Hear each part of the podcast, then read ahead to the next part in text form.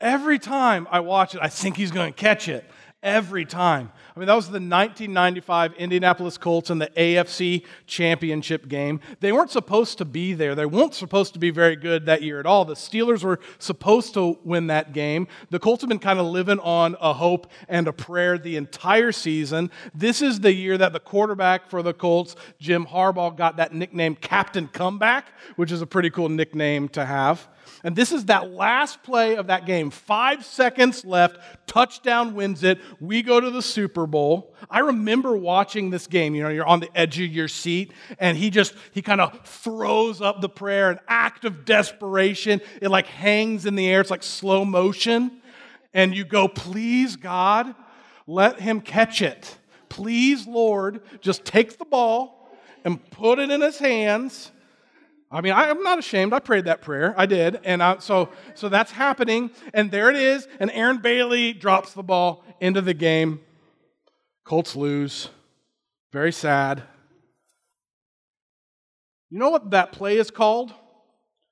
A Hail Mary. That's right. It's called a Hail Mary. That's because it's an act of desperation that only can happen if divine intervention makes it happen. And that's what happens. It's the last play of the game, oftentimes, because there's no other hope. There's nothing else that we can do.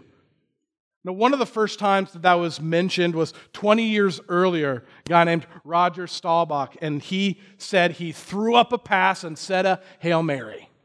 He was a Roman Catholic. A Hail Mary is a prayer in the Catholic Church. Isn't it curious that we use a term for prayer to represent desperation. Isn't that interesting? This is the last play of the game. People don't go out, if you're watching football today, they're not going to run out and throw a Hail Mary on the first pass, or the second one, or the third one. They only do it when they absolutely have no other recourse. There's nothing else that they can think to do but to throw up a prayer. I think we kind of understand this. We associate prayer at times with being the very last option for us. When there's no other hope, when we're at the end of our game, we have to just throw up something in an act of desperation so that God would intervene in less than ideal circumstances. Nobody wants to throw a Hail Mary, they have to. Desperation can drive us to pray. In my life, some of the most rich prayers, even, some of the times that I spend the, the time in prayer, are the bad times, times when I'm in anguish. Maybe there's a severe illness that I'm aware of, or there's hurt in a relationship in my life. Or I don't know what to do, or I feel that God is so distant and I'm at the end of my rope and I'm desperate and I'm anxious and I'm concerned and I don't know where to turn. So I finally throw up a prayer and say, Please, God, help me. Now, I want to be, want to be clear that's not a bad thing to do. It's good when we're at the end of our rope that we would turn to God. That's a good thing. This is a way that he talks about. This is Psalm 34 17. He hears us, he cares about us. This is what it says The Lord hears his people when they call to him for help, he rescues them from all their troubles. It's not a bad thing to throw up a prayer of desperation, but if your only prayers come in a crisis or out of fear or when you're at the end of your rope, if that's the only time that they come, that means the rest of the time we're relying on something else. And in my life, I have to confess to you, the rest of the time when I don't feel that sense of desperation, I'm relying on my own will or my own strength or my own knowledge or my own cleverness. I'm relying on me. I'm the focus, except for when I'm throwing up a desperate prayer. And I have to be even more honest with you. Sometimes I get there, and all that prayer is about is me. Me, me, me, me, please, please, please, please, God, please, please help me. That's the survivalist way of praying. It helps us survive. Maybe we make it to the next time we feel desperate. But God has made us for more in our prayer life. It's not just to survive, but to thrive. Now, we're in this series called Thrive, and we're talking about how we can stumble through life and we were made for more. And maybe if you're like me, that you're used to throwing up desperate prayers when we don't know where else to turn, if you're like me, there is hope because we were made for this deep, rich, full, thriving relationship with Jesus. And prayer can be a significant part of that. Now, one sermon on prayer is a drop in the bucket. So I was thinking, where do we start? How do we start this conversation about prayer? And I thought, you know, it would be a good place to start with Jesus' own words about prayer. So that's what we're going to do. We're going to start with what he has to say about prayer, and then he gives us an example of a prayer. This is in Matthew chapter 6. If you have a Bible, if you have a Bible app, that's where we're going to spend most of our time. We're going to start in verse 5. Now, this is a time where Jesus has gathered up his disciples. There are a lot of people actually listening to him. There's, there's a lot going on. And the book of Matthew is talking about Jesus' teaching. Now, the book of Matthew is a gospel. It's, that stands for good news. Gospel equals good news. And it's just talking about the life and ministry of, of Jesus. And he's there ministering, teaching to these people. he teaches about all sorts of different things. He's teaching about what it means to be blessed, he's teaching about anger, he's teaching about loving your enemies. He's teaching all these things. He's teaching about generosity. And then he comes to this section on prayer. This is called the Sermon on the Mount. It's the best sermon of all time. This is right smack dab in the middle of it. And that's where we're going to pick up Matthew 6, verse 5. This is Jesus talking. When you pray, don't be like the hypocrites who love to pray publicly on street corners and in the synagogues where everyone can see them. I tell you the truth, that's all the reward they will ever get. But when you pray, go away by yourself, shut the door behind you, and pray to your Father in private. Then your Father, who sees everything, will reward you. So Jesus is saying, hey, you know these hypocrites who love the sound of their own voice? Have you ever been around somebody like that? You know, maybe maybe I've been like that at times, you know, where my voice changes when I start to pray. Oh, Heavenly Father, Lord, right? Because I'm more concerned with what other people are thinking about me praying than I am about what I'm praying. These verses, for somebody who stands up on a stage and teaches and prays in front of people, terrifying verses, right? Because it says, don't be like the hypocrites who love to pray publicly. And I pray publicly. And this is scary. So, what's he saying? He's saying, don't pray with other people? No. He's not saying don't pray with other people. He's not even saying don't pray in front of other people. What he's saying is don't love the sound of your own prayers. They're more about God than they are about us. If you're more concerned with sounding good in a prayer, that's the reward you'll get. You'll sound good in the prayer. So instead of being on a street corner gathering attention for yourself, this is what he says go away into the closet, shut the door, God's there, just you and God. That's what he's saying. Jesus says, this is the first point. Jesus says, when you pray, this is so simple find a place. Find a place to pray. Have you ever bought a house? When we moved to Columbus, we had an amazing real estate agent, and she was showing us all sorts of different places all around town right? And after she kind of got a feel for what we liked, we looked at a bunch of different locations. What was interesting is every single time we went and looked at a house, she would say, This is how far you are from the ridge. Because I drive here almost every day, right? I work here. So she'd say, This is how far you are from the ridge. This is what school district you're in, because that's important. And this is how far you are from Walmart.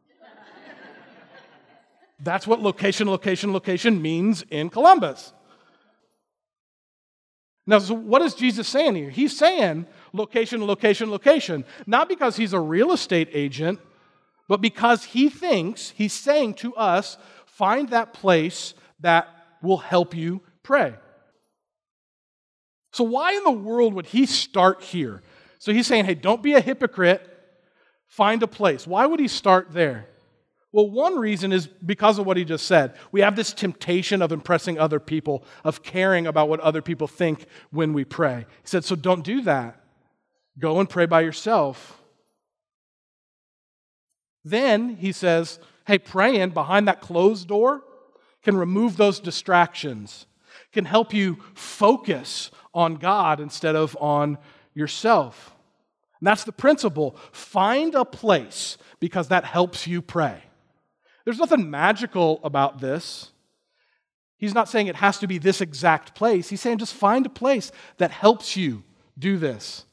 Maybe that's a specific place in your house. Maybe you have a chair, a place for quiet time where you can set aside 20 minutes to, to pray and to read your Bible and to interact with God.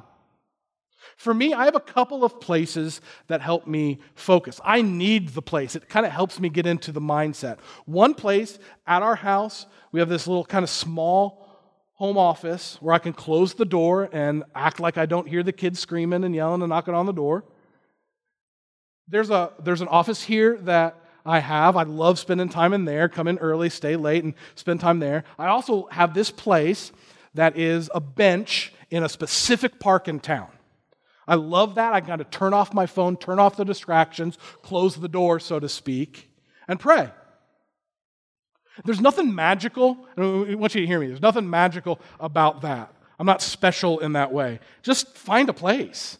That's all he's saying. Find a place that will help you focus on him. I'd also suggest if you're finding a place and you haven't before, find a time as well. That's one of the excuses that I use a lot. I don't have time. I don't have time to pray. I don't have time to spend time with God. So get up 20 minutes early, stay up 20 minutes late, pause Netflix, spend 20 minutes in between your two shows. Find that time, find that place, prioritize that time with God. So that's the first thing that he suggests. He says, find a place. where else does he go? Back to Matthew 6, this is verse 7 now. When you pray, don't babble on and on and on and on and on as the Gentiles do. They think their prayers are answered merely by repeating their words again and again. Don't be like them, for your Father knows exactly what you need even before you ask Him. Don't babble on. What do you think that means? Well, it's important for us to know that there are some false gods that people believed in at the time.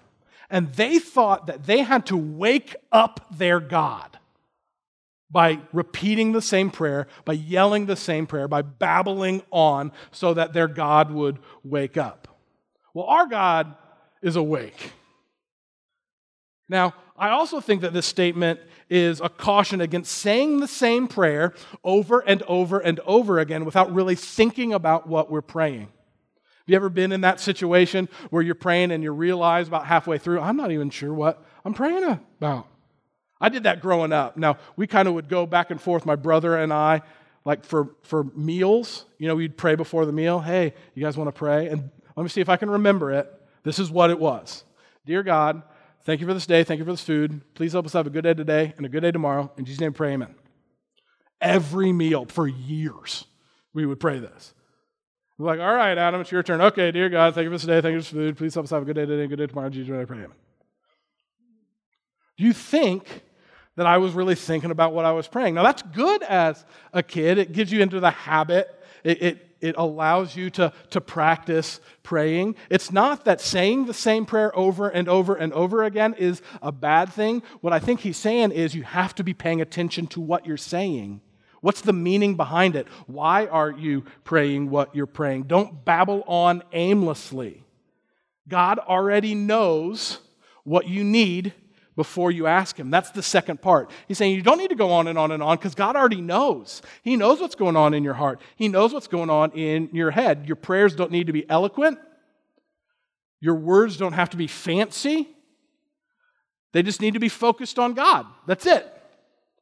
Because He already knows what we need, and He's already going to provide for us if we're following Him. He hears us, He cares. So combine those two things. Uh, don't be a hypocrite Okay, check. That's good. Don't babble on. Actually, mean what you say. What's he saying here? Remember the purpose. Remember the purpose. That's our second takeaway. Remember the purpose. So there are many purposes to prayer, a lot of good reasons why we should pray. Here's one prayer helps us surrender to God.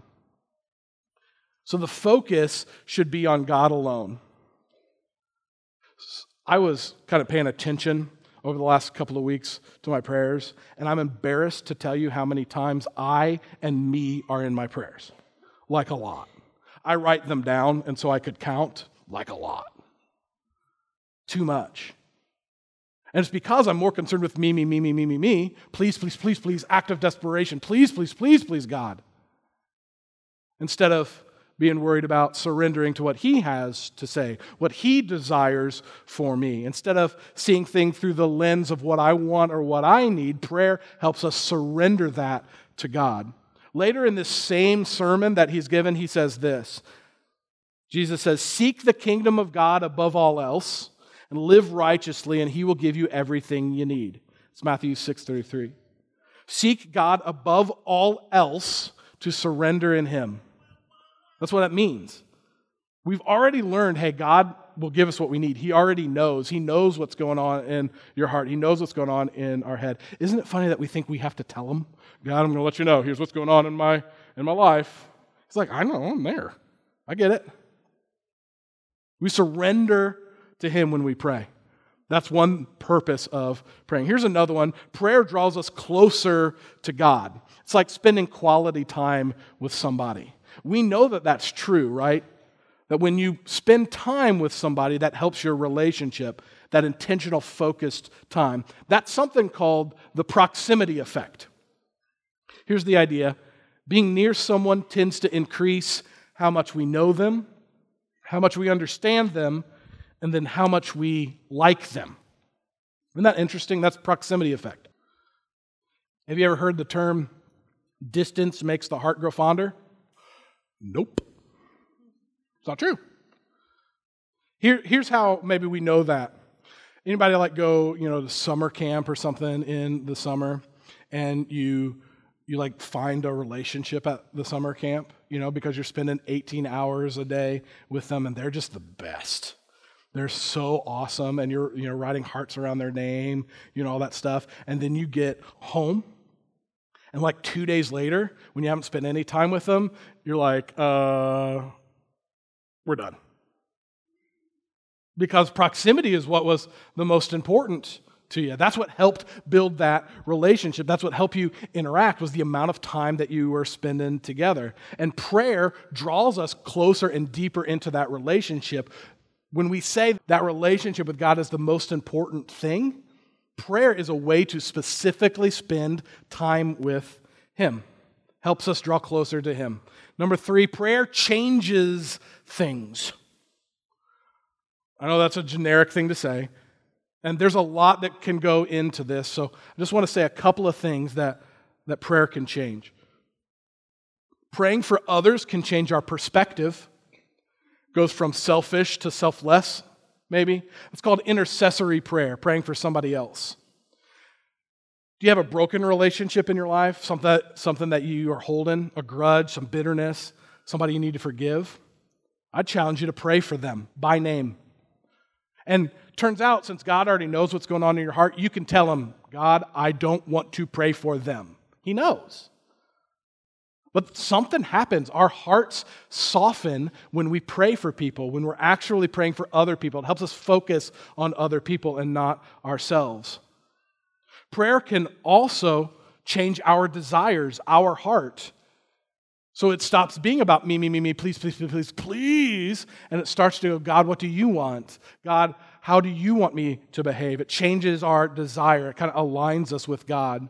And God can, if He chooses, respond to our prayers, and that changes things too. So prayer changes things. So Jesus tells us find a place, remember the purpose. And then he gives this actual example of how to pray. He just he says, "All right, pray like this." This is called the Lord's prayer. We actually sang this in a song today. Here's the Lord's prayer. This is verse 9. Pray like this Our Father in heaven, May your name be kept holy. May your kingdom come soon. May your will be done on earth as it is in heaven. Give us today the food we need and forgive us our sins as we have forgiven those who sin against us. And don't let us yield to temptation, but rescue us from the evil one. There's so much richness in this prayer. I mean, Jesus is saying if you have the right heart, if the purpose is in the right place, you can come before the God of the universe. We don't let that sink in. The God of the universe who created you, who created me, who creates the platypus and the giraffe, who created stars in heaven, same God. We can come before him and he already knows what we need. This example of prayer shows us hey, this isn't something that only a few people can do. This isn't something that you have to be able to stand on a platform and do and impress other people. We can all learn to pray. We don't have to use fancy words. We don't have to be able to do it really, really well. God can help us. We can pray a short and honest prayer like this. And so he's saying, hey, to take that next step, pray like this. Use a process. Use a process. Jesus gives us an example. It's not the only way to pray. Jesus has already said, hey, there are a few things that you shouldn't do, and there are a few things that you should do when you pray. Don't be a hypocrite. Go into a room, kind of focus on God. And now he's saying, this is the process to get you started. There are a lot of examples of processes. Here's one that I use that's really helpful for me. My mind wanders a lot. Can you relate? Like I sit down and I'm like supposed to pray. I'm like supposed to be praying, and I'm like, this is what I need to do later. Where am I going to lunch? Hope the Colts do well today. That's what I'm thinking. Because I just can't, it's hard for me to focus. Or sometimes when I'm even desperate and I've got all these feelings and things going on inside of me, I just have them hard, it's a hard time for me to articulate them to God. He, even though he knows, I just it's hard for me to focus. So I journal my prayers. Literally start with Heavenly Father, comma, and I start to write them. They're not eloquent, believe me. I am sad, period. Right? Stuff like that. But it, it helps me focus. It's helped me slow down enough to actually sit and actually spend some time with God. At the end, I literally write, Amen. Now, there's nothing fancy about that. I'm not the only one in the world who does that. I'm just using that as an example because we have a lot of excuses about why we don't do this well. I did for a long time. And I've been challenged to go sit down, actually use a process to help you out. So we're going to use another process to help us out today. It's an acronym ACTS, ACTS. ACTS. We're going to start with A, adoration. Adoration. So you've identified this time You've identified a place to pray. You're praying. And oftentimes we start with, Dear God, this is what I want, this is what I need. Help me, help me, help me, bless me, bless me, bless me. If you start with adoration, that's more about who God is. Literally list who God is in your mind, in your journal. God is the creator of the universe. God loves me more than I can love myself. God knows me. God is everywhere. And you start here. And these are things that we might even already believe. But he starts there in his example of prayer Our Father in heaven, your name will be kept holy, it will be set apart. You're special. Your kingdom, it's not mine, it's your kingdom, should come.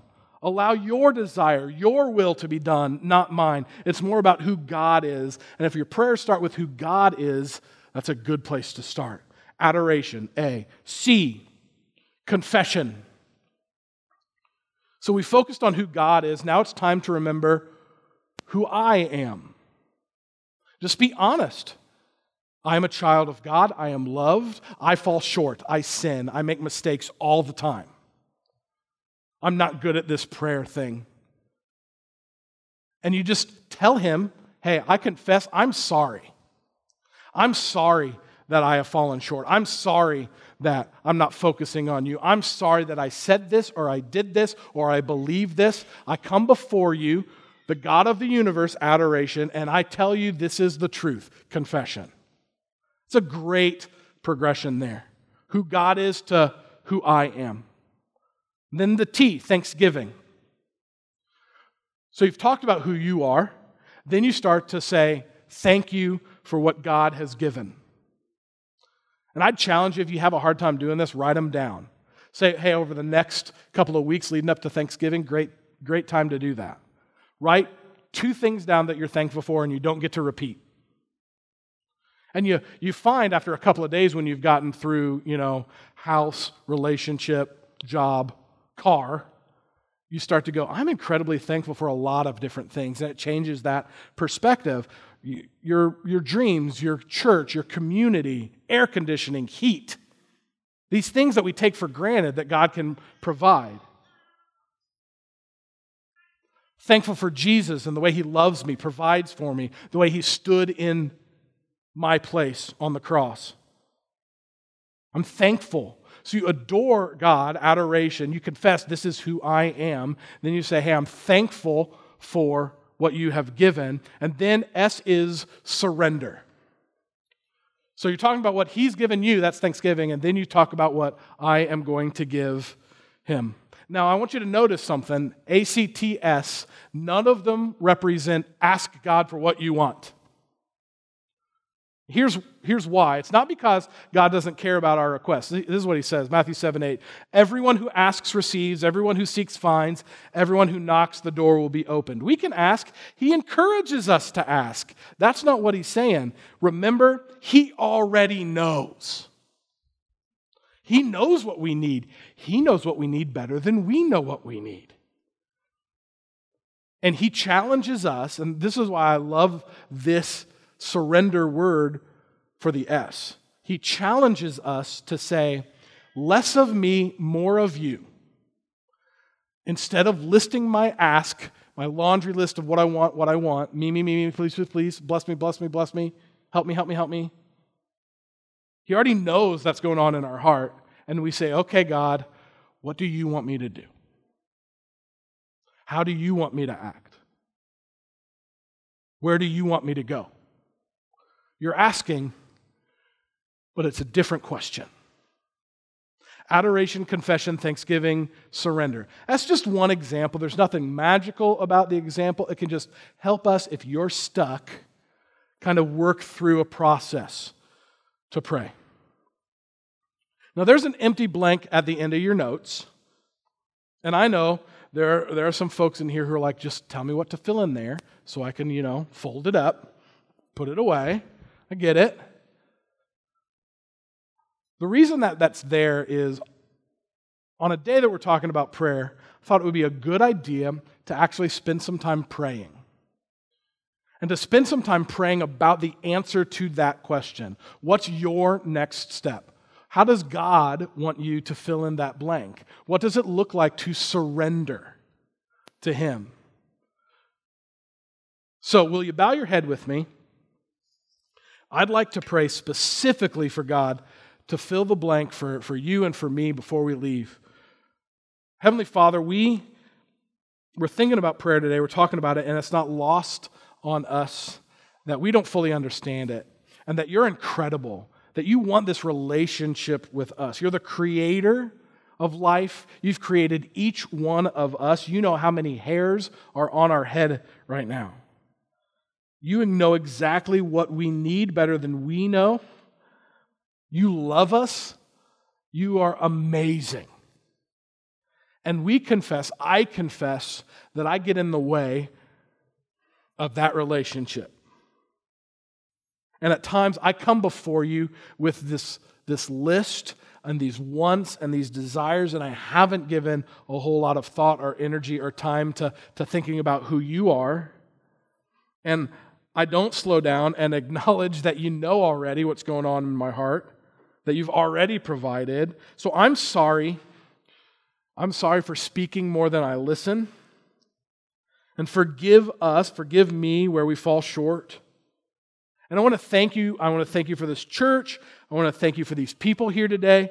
I want to thank you for the way that you guide us and direct us and provide for us. I want to thank you for Jesus and how he on the cross stands in that gap for us so that we can have this full, right, abundant relationship with you. Thank you for your grace. Lord, we surrender today and we humbly ask, what's that next step you want us to take? How do you want us to fill in the blank? Is it to find a place, remember the purpose, practice a process? What does it look like for us to go out of this place today, having filled in the blank, not the way we want to, not the easiest answer, but the way that you lay on our hearts right now? That's what I ask. That's how we surrender today. Help us not leave this place before you have filled in the blank for us. How would you have us fill in the blank? Lord, thank you for today. Help us take that next step that's pleasing to you, that we might focus our eyes on you. And it's in Jesus' name that we pray today. Amen.